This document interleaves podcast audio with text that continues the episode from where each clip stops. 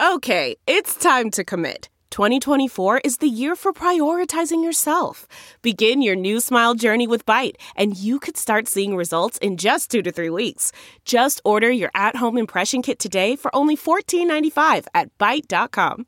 Byte Clear aligners are doctor directed and delivered to your door. Treatment costs thousands less than braces. Plus, they offer financing options, accept eligible insurance, and you can pay with your HSA FSA. Get 80% off your impression kit when you use code WONDERY at Byte.com. That's B-Y-T-E dot com. Start your confidence journey today with Byte. Man, that sunset is gorgeous. Grill, patio, sunset. Hard to get better than that. Unless you're browsing Carvana's inventory while you soak it all in. Oh, burger time. So sit back, get comfortable. Carvana's got thousands of cars under $20,000 just waiting for you. I could stay here forever. Carvana, where car buying meets comfort, meets convenience. Download the app or visit Carvana.com today.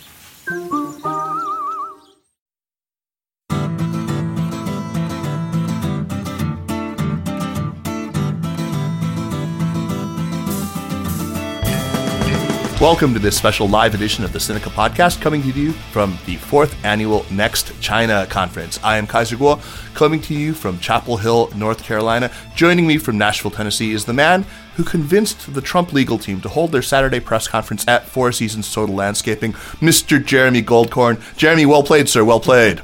And uh, please greet the people, won't you? lawn and order, lawn and order. yes, lawn and order, absolutely. I thought about changing my backdrop, as so many other people have. But uh, anyway, Jeremy, no thanks to either of our states, Tennessee or North Carolina, Joe Biden has won the White House. The U.S. will rejoin the, pri- the Paris Agreement and may embrace some version of a Green New Deal. Global cooperation on limiting carbon emissions may finally become the priority for the U.S. Uh, that it should have been all along. Uh, so lots to be thankful for. That's uh, your but, uh, uh sunny American optimism uh, speaking, yeah. Kaiser. Of course, you know there's going to be a military coup, and none of that's going to happen. Coup or not, environmentalists should probably hold off on popping the corks because you know we're we're far from out of the woods.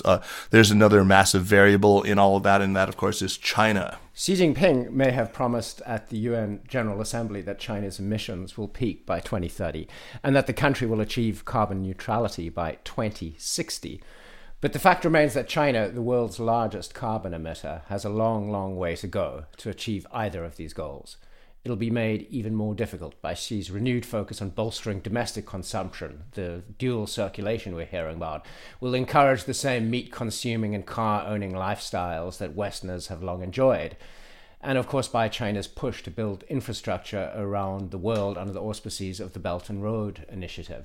China's ambitions are energy intensive and are problematic even without the ghastly number of coal fired power, plant, uh, power plants in the plans.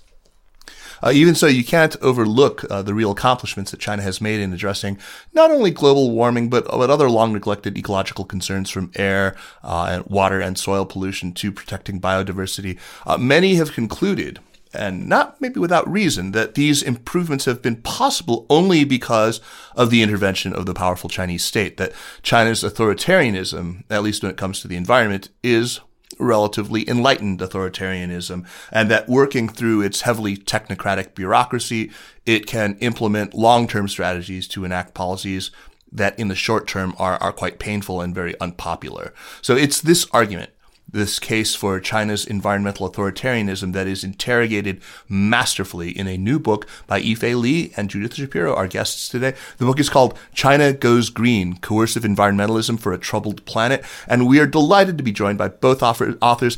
Yifei Li is Assistant Professor of Environmental Studies at NYU Shanghai, and he comes to us at, uh, from Shanghai, actually, at a ridiculously late hour. So thank you so much, Yifei. Welcome to Sinica, and congrats on the book. Thank you, Kaiser and Jeremy, for inviting me out here. Judith Shapiro is chair of the Global Environmental Politics Program and director of the Masters in Natural Resources and Sustainable Development at American University. She was amongst the early batch of American students to live and study in China beginning in the late 1970s, and that's a tiny, tiny, tiny group of people. Uh, Judith is also the author of numerous books on modern China. Judith, welcome to Sinica. So happy to be here.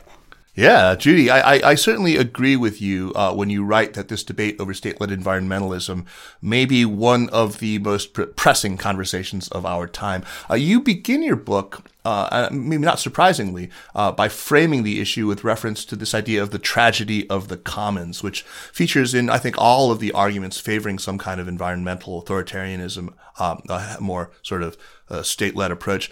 This idea, of course, that when something is everyone's responsibility, it simply, tragically, becomes no one's responsibility. So how does the tragedy of the commons get deployed by supporters of this state-led approach? And how do those opposing it answer back? Hmm. The impetus for our book was precisely that we felt that many um, people were getting frustrated with democracies, that democracies were not stepping up to the plate because perhaps of this tragedy of the commons. But there's an element of the tragedy of the commons that we feel is absolutely essential if China indeed is going to wield its environmental authoritarianism in a benign way, and that is that this coercion that Garrett Hardin wrote about must be mutually agreed coercion. And that's what we're not seeing in China so often this state led environmentalism seems to be furthering goals that the state had anyway, uh, pacifying the borders, uh, getting better control of the movements of individuals, um, reading people's irises and getting their social credit scores more um, refined, um, and so on and so forth. So, um, Yifei and I wanted together to really um, investigate what this coercive state led environmentalism looked like on the ground. And we found many examples of successes, but we also found many examples of failures. And that's what we wanted to talk with you a bit about today. Um, Yifei, you write at one point counterintuitively, the success of state led environmentalism hinges not on a strong state, but mechanisms that place state power in check. Uh, can you explain what is meant by this? Is this related to the idea of agreed upon coercion that Judy just mentioned? Uh, I mean, the, the point is, as you say, rather counterintuitive. Right, Jeremy. Yes, indeed. That relates very much to what Judy just said about this notion of mutually agreed upon coercion.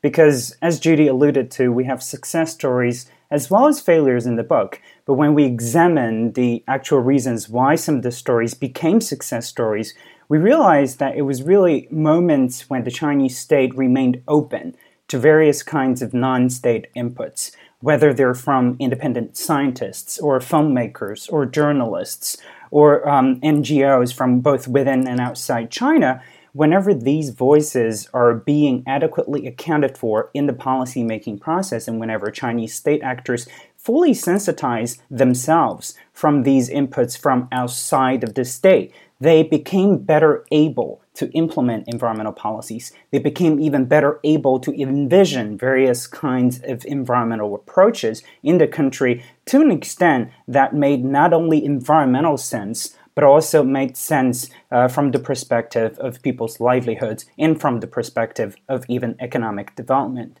And as such, we think it's just so important for the Chinese state to remain open to these other inputs because for many of the failures that we document in the book, uh, these stories became failures precisely because the state chose not to engage with many of these other non state actors. Hmm.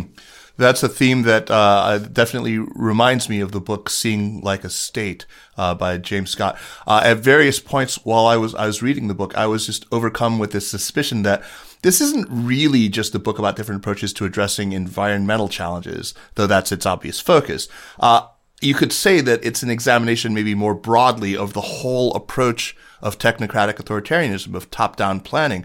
Would that be fair to say that this is just sort of a case study uh, that's used, and and you know, very you know, you, you offer a whole lot of, of very granular detail, but the, the broader point is one about technocratic authoritarianism. Mm the state is our protagonist, and we have been influenced by James Scott. It's true, um, okay. but we, so. but but both Yifei and I work on the environment. I consider myself an environmentalist, and you know, one of the reasons, another of the reasons that I wanted to write this book is that I've been so offended by over the last couple of decades, really, the state's use of environmental arguments to carry out repressive policies vis a vis nomadic people in the western part of China, vis a vis building big dams um, that displace thousands of people.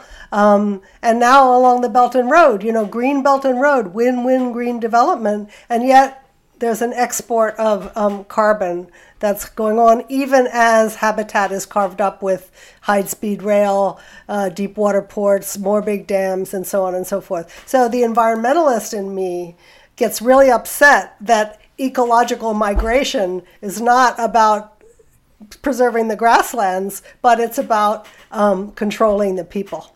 Yeah, um, I, I, I, I certainly agree that uh, we sort of we discuss environmental governance in China, and we certainly want um, this discussion about environmental governance to uh, signal some bigger structural problems and perhaps opportunities as well with the Chinese political system. But at the same time, we want to emphasize that environmental protection has unique significance for the Chinese state. For them, whenever they say ecological civilization, um, observers seem to have the tendency to just dismiss that as just yet another propagandist's invention out of China. And yet, we don't think we should be so ready to just dismiss ecological civilization out of hand, because from the perspective of the Chinese state, they are very much envisioning the Chinese Communist Party as a, a major political actor that seeks to restore China's former glory before the Opium War. Um, and, and it's right. China has every right to think that prior to the arrival of the British imperial forces, China was indeed a major civilizational player on the surface of the planet. And now, since the Chinese Communist Party wants to rejuvenate, quote unquote, the Chinese civilization back to that former glory, they're also saying they're not just building any random kind of civilizational leadership. They're building a very specific kind. Um, that is a kind uh, that's ecological in quality. So notions like ecological civilization speaks to a core imperative on the part of the Chinese Communist Party to do something that's great for the world, to show a unique kind of leadership for the world. And as such, I think it's great that they've picked ecological civilization as this new mantra. The fact that environmental protection occupies such a central role in the Chinese state's vision for the country um, is, is, is, something that really makes environmental areas a unique um, area for policymaking in a contemporary um, Chinese circumstance. Absolutely. Uh, the book is broadly, I mean, it's, it's a real, I think it's, it's a very s- skeptical, uh, and, uh, critical examination of, of these technocratic approaches. Uh, but I think that they, the, the bolsters of, of those, the supporters of that approach have probably been given a bit of a jolt uh, in recent months because of the debate over uh, COVID 19 and COVID 19 responses. I think we've seen a lot of people talk about how uh, maybe state power should be uh, wielded maybe more forcefully to address problems of enormous public concern, especially when it's clear in, enough that left to their own devices, um, you know, people, you know, the wisdom of the, the people sometimes can produce pretty unfortunate consequences, like, you know, these, uh, what I call the, the the branch COVIDiots with their um, maskless protests uh, are the uh, environmental and, and public health issues things that you would approach similarly? Do you think that the critique applies just the same, or are they quite different situations calling for, for different approaches? Yeah. Um, I mean, you're absolutely right that um, China's COVID response mechanism um, or its its response strategies in general have given the world sort of an opportunity to reevaluate how China has been doing in terms of managing its public health crises and environmental challenges in general. I think you're absolutely right, but we should also remember how uh, COVID initially, as an epidemic, broke out in China it was precisely because the local officials were so fearful of their bureaucratic superiors that they were suppressing information. Um, that right. they they didn't want any of the information to get out. They were um, also uh, putting the doctors in jail, the doctors who initially were spreading the information about uh, some of the initial confirmed cases. So I think we need to be sensitive to how all of this started uh, from the get go. And it was that very moment when the Chinese state decided that they wanted to close themselves off. They didn't want non state actors to even get access to the very basic level of information that really led to uh, the initial outbreak in Wuhan. But one of the things we should also absolutely recognize is that uh, as soon as the Chinese state turned around, as soon as they realized that this initial epidemic was already on route to become one of the largest public health crises in China and even for the world, they then began um, to implement a transparent system of, of information, a, a, a system of immediate, decisive interventions into uh, the pandemic transmission uh, mechanism. And that level of decisiveness, coupled with a transparent mechanism, coupled with a general openness to professional inputs from medical doctors, um, was really the reason that uh, underpinned uh, very much the success of Chinese pandemic controls in, in, in, in the later month of the pandemic. So it really does confirm what you've argued, yeah. Yeah, if I can just add, we praise decisiveness in some instances. And one thing that happened after we finished the book is that the Chinese state has apparently banned those little plastic shampoo bottles that are distributed in, in hotels. That's great. Yay. You know, yeah. yay. I wish that the Trump administration would ban those little plastic, you know.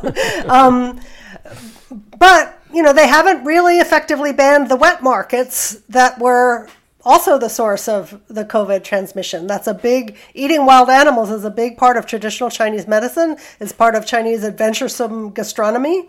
And yet, you know, the state hasn't um, worked as decisively in that area. An example, though, of a wildlife trade um, case where we've seen that kind of level of pu- public participation that we're talking about is um, with respect to the shark fin case. And in the shark fin case, you know, you see the state working hand in hand with WildAid and the basket player Yao Ming, and um, you know, banning shark fin soup from party yeah. banquets and all that. That has really turned this around. the The market for shark fin is, you know, plunged. So it's fantastic. So sometimes the state does a great job, and sometimes the state doesn't get, do a great job. And so I think our book is um, actually in an earlier conversation, Kyler, you want, Kaiser, you once said maybe people who think coercive environmentalism is good would get bolstered from this book, and maybe people who think that coercive environmentalism is bad would get bolstered from this book. Yeah, it's I, a Rorschach test. We try to be a little, little bit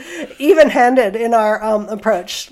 I, I, should say at this point, I think that uh, despite the title of the book, China Goes Green, uh, which led me to think that this was kind of some kind of sop to the Communist Party and it was all going to be like nice words about ecological civilization. It is a very critical book. You don't pull your punches when it, it comes to uh, talking about the real issues. But uh, uh Judy, you just mentioned again coercive environmentalism, this very important concept in the book. Could you talk a little bit about how it actually works in China? You know, what are the specific mechanisms of state power that pass regulations and actually enforce them, especially perhaps with the context that the old Ministry of Environmental Protection.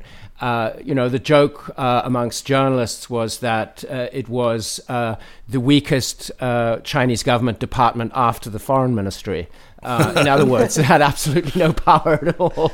Um, but we're we're seeing something rather different now, I believe, uh, with yeah. the reorganization and the creation of what is it now, the MEE, the Ministry of the, the Ecology and the Environment. Hmm. Yeah, what we did in the book was actually identify a series of tools and techniques that the state uses in different parts of the country. And one of the state's favorite tools and techniques is um, campaigns and target setting. And you see that quite dramatically in the developed eastern part of the country, but it also uh, also to a lesser extent in the western part of the country. So one example is there'll be I don't know you know some APEC blue meeting or a parade blue meeting or a, the 2008 Olympics. So we've got to get the sky blue. So everybody like you know shut down everything, and a lot of innocent you know vulnerable people may lose a lot of money in that case. Um, two summers ago in Henan province, there was a campaign to reach a certain air pollution target. And the local officials were so afraid that they wouldn't meet that target that they banned the use of threshing machines. And so the, all the grain rotted in the fields. And the farmers, you know, I mean, this was an artificial spike in the reading. It wasn't really, quote unquote, air pollution. It was grain floating around in the air. So this is the kind of silliness that sometimes happens when you set this kind of um, campaign style of um, technique. Uh, in Shanghai, Yifei has a whole story about how they instituted a recycling system, but they only gave these busy, sophisticated people two hours a day to come bring their recyclables, and then they would be inspected in a certain way. And it was very complicated what was wet and what was dry and what was mixed, and they didn't explain any of it. And as a result, the, the people were disgusted and they like brought all their trash and threw it by the side of the road or took it into work. So you had this kind of um, very poor outcome in that case. Um, we identified a bunch more. We don't have time for it, but um, you know, even mastering the weather, uh, like putting up sil- silver iodide machines on the Tibetan plateau to make it rain whenever the monsoon comes up from India, and putting tens of thousands of these machines up there to try to deal with the glacier melt that is um, so threatening for um, basically the aquifers and for sea level rise in general, for climate change. Um, and now I just read today actually that they're also wrapping the glaciers. This is a new technique. You wrap it up like, you know, like with don't, don't wrap. melt, don't melt, don't melt. You know, so this kind of like geoengineering thing again. It's it's a technocratic, um, I don't know, failure to deal with the root causes of the issue, to my mind. Mm-hmm, And it could have effects that nobody knows because when you're changing the climate on the Tibetan plateau, who knows, you know, what that could be in the long run.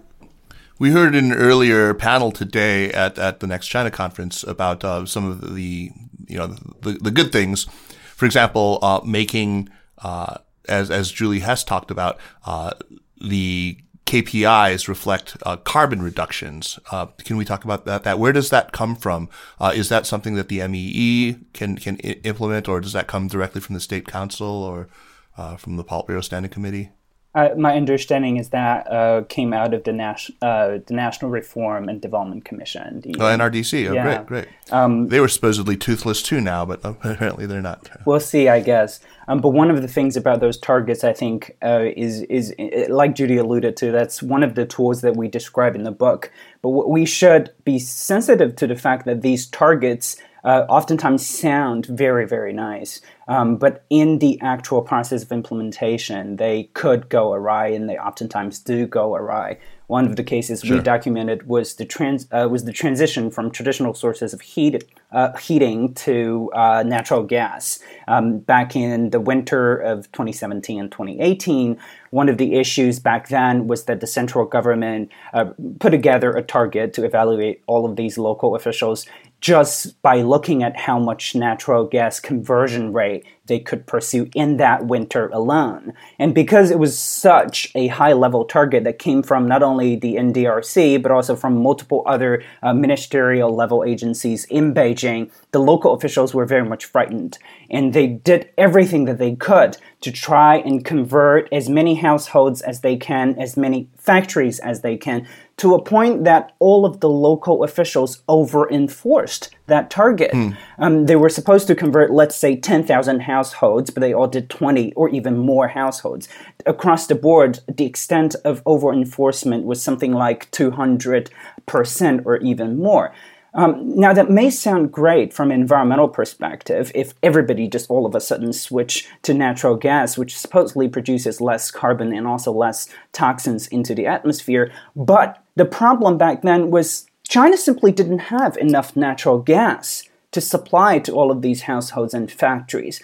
Um, when local officials over enforced a central government target to such an extent, it literally left the people of northern China in the cold. I live in Shanghai. We don't have centralized heating, but I've also lived in Beijing, and I know how the winter could be brutal. Um, when these seemingly uh, environmental, seemingly well intended targets are implemented in the way that the Chinese um, state is accustomed to, um, it sometimes go awry, and, and the consequences of going awry can be very, very significant for the people of China. Indeed. Uh, your book argues that Beijing has used environmentalism as a means of exerting control and addressing a host of what it sees as societal ills that aren't directly related to the environment. Uh, but I, I, wonder how we can sort of tweeze these things apart because uh, by the time Xi started moving really aggressively on environmental measures, China was already well into uh, an illiberal turn and one that would you know turn out to be quite deep and, and, and long lasting.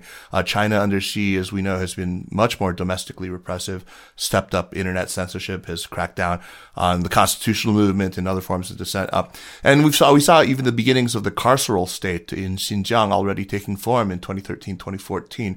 So it's hard for me to, to pick apart what aspects of coercion were already present and which ones actually did, as you say, piggyback on environmental authoritarianism. How, how do you guys pick pick that apart? Is it is it hard for you as well? Yeah, I, I, I'd say indeed. I mean, one of the things we try to emphasize is how environmental protection is being used as a pretext or perhaps an excuse to further intensify that goal uh-huh. of citizen control and, and, and, authoritarian penetration into citizen lives.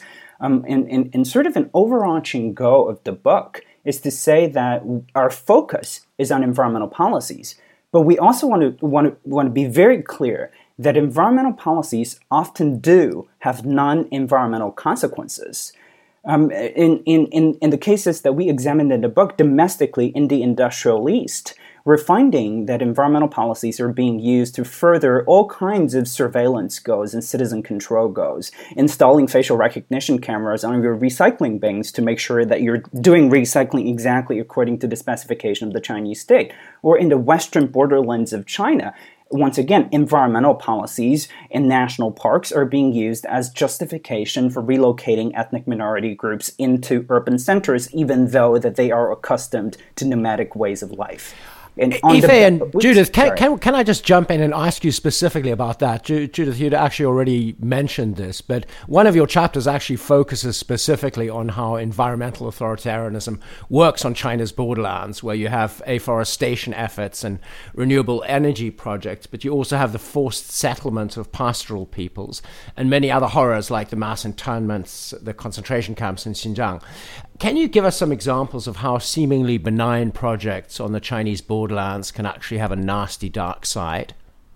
Well, they have a nasty dark side for the nomads who aren't allowed to pursue their nomadic way of life anymore. It's very much like what happened in the United States, in America, vis a vis the Native Americans. This kind of forcible re- relocation into marginal lands, give them a couple of dollars, give them like a flat with a flush toilet and ask them to be grateful when it actually ends up being the end of a whole culture.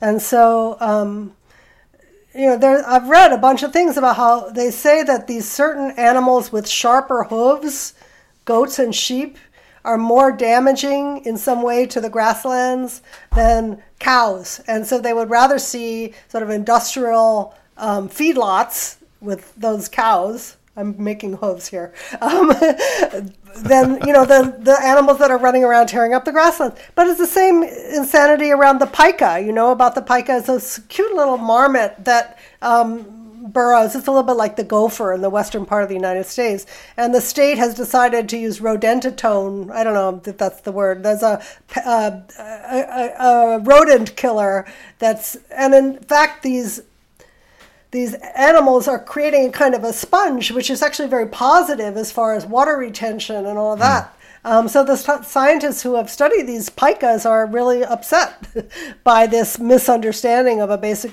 ecological contribution that's being made by these animals. We didn't write about that in the book, but um, yeah. So I, I, think right now, as China is creating the biggest national park in the world, this uh, Sanjiangyuan um, park, there's a lot of question about whether all of those people are really going to be forced to re- locate outside of the borders in a fortress conservation model or whether there'll be more of a buffer zone kind of a model. Right now, they're saying it's going to be more of a buffer zone and they're looking for um, one member of every household to sort of serve as the eyes and ears of the anti poachers.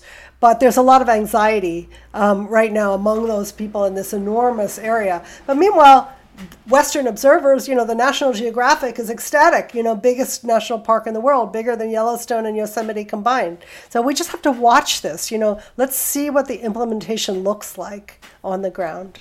It's Yosemite. It, it rhymes with Vegemite, according to our, our soon-to-be ex-president. Okay. um, your, your your chapter on China's global footprint focuses quite a bit on, of course, as it should, the Belt and Road Initiative. I've been on, I don't know, can't lost count of how many panels I've been on, uh, either as a participant or a moderator, on the subject of the environmental impact of the of, of BRI. And one thing that always strikes me, and I don't think this is really well understood, is the limited control over individual projects that Beijing actually has. Uh, and this is something you talk about in your book as well. So that even if the MEE or State Council doesn't like the carbon footprint or the pollution or the harm to the biodiversity of a given project, it can't necessarily do much about it. Can you talk, uh, expand on that a little bit, and, and suggest ways that uh, these S- SOEs can be, you know, brought to heel uh, when they do these things, and how much of it is push, how much of it is pull? Right. Um, well, there's a lot of efforts um, overseas to educate, if you will, the SOEs. Um, to try to persuade them through various consultative mechanisms and even through lawsuits that if they don't properly consider um, social and environmental impacts of these. in the long run, it's going to be problematic. I've led some practicums with my students. We looked at mining in Peru, and there were some mines that were shut down for years on end because of labor disputes, you know.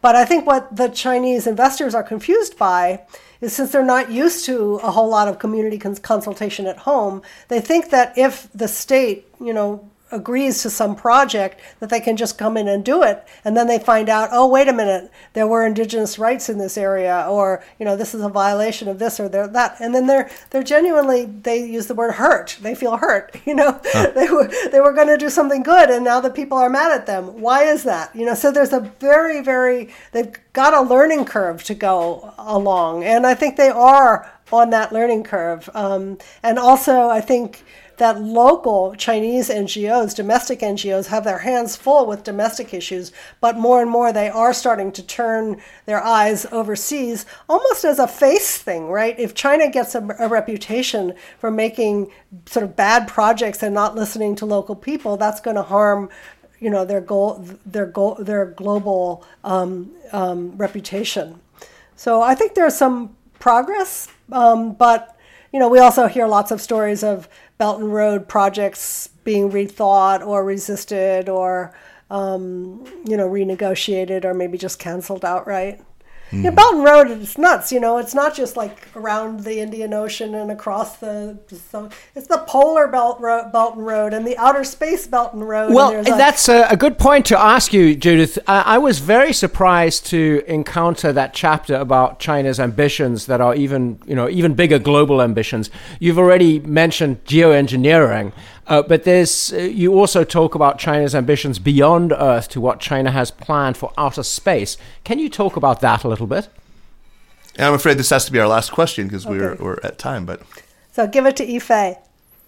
I mean, one one of the things we have to recognize is that uh, all of the environmental initiatives outside of China are uh, very much being dominated by technocratic officials in the Chinese state, the state-owned enterprises, and also a lot of top-level officials who are engineers, who were trained as engineers. So whenever we look at these exports, whether they're on a Belt and Road or whether they're interventions in outer space, we think you know one of the most pivotal characteristics of these projects is that they have a very clear technocratic taste or a technocratic flavor to their to these developments. Um, China is very much. Uh, Kaiser, you were absolutely right in pointing out that the Belt and Road Initiative uh, isn't really anything that's so centrally coordinated. There are many, many state-owned enterprises that are involved, many, many uh, uh, banks, um, whether directly state-owned or partially state-owned, that, are, that get involved. So as such, you couldn't say that there is necessarily a, a unifying theme that gets implemented everywhere. And yet, um, if you look at all of these uh, Chinese state proclamations for what they want to what they want to achieve on the Belt and Road, I think it's very clear that they want it to be green. They want it to uh, promote a kind of quote unquote win-win development. China wants these projects to succeed. China wants to play a major global leadership role in facilitating the transfer of technologies, the transfer of goods, and all of you, uh, all, all, all, of that. Um, but at the same time, I think the problem is that, uh, like Judy alluded to, they're not accustomed to soliciting inputs from non-state actors. Um, right. they're, they're, they, they aren't producing the kind of wing wing that they've envisioned But to get there, one of the things that they really have to begin to do is to open themselves up to non state inputs, not only domestically, but also internationally, if global leadership is indeed what uh, something that they want. Yifei Li, Judith Shapiro, congrats on an excellent book. Thanks so much for taking the time to join us. Again, the book is called China Goes Green Coercive Environmentalism for a Troubled Planet. Uh, thank you so much for taking the time for joining us on the Sinica Podcast. The Sinica Podcast is powered by SupChina and is a proud part of the Sinica Network. Our show is produced by Kaiser Kuo and Jeremy Goldkorn with editing help by Jason McRonald. Drop us an email at sinica at supchina.com. Follow us on Twitter or on Facebook at, at SupChina News, and make sure to check out all the shows in the Sinica Network. Thanks for listening, and we'll see you next week. Take care.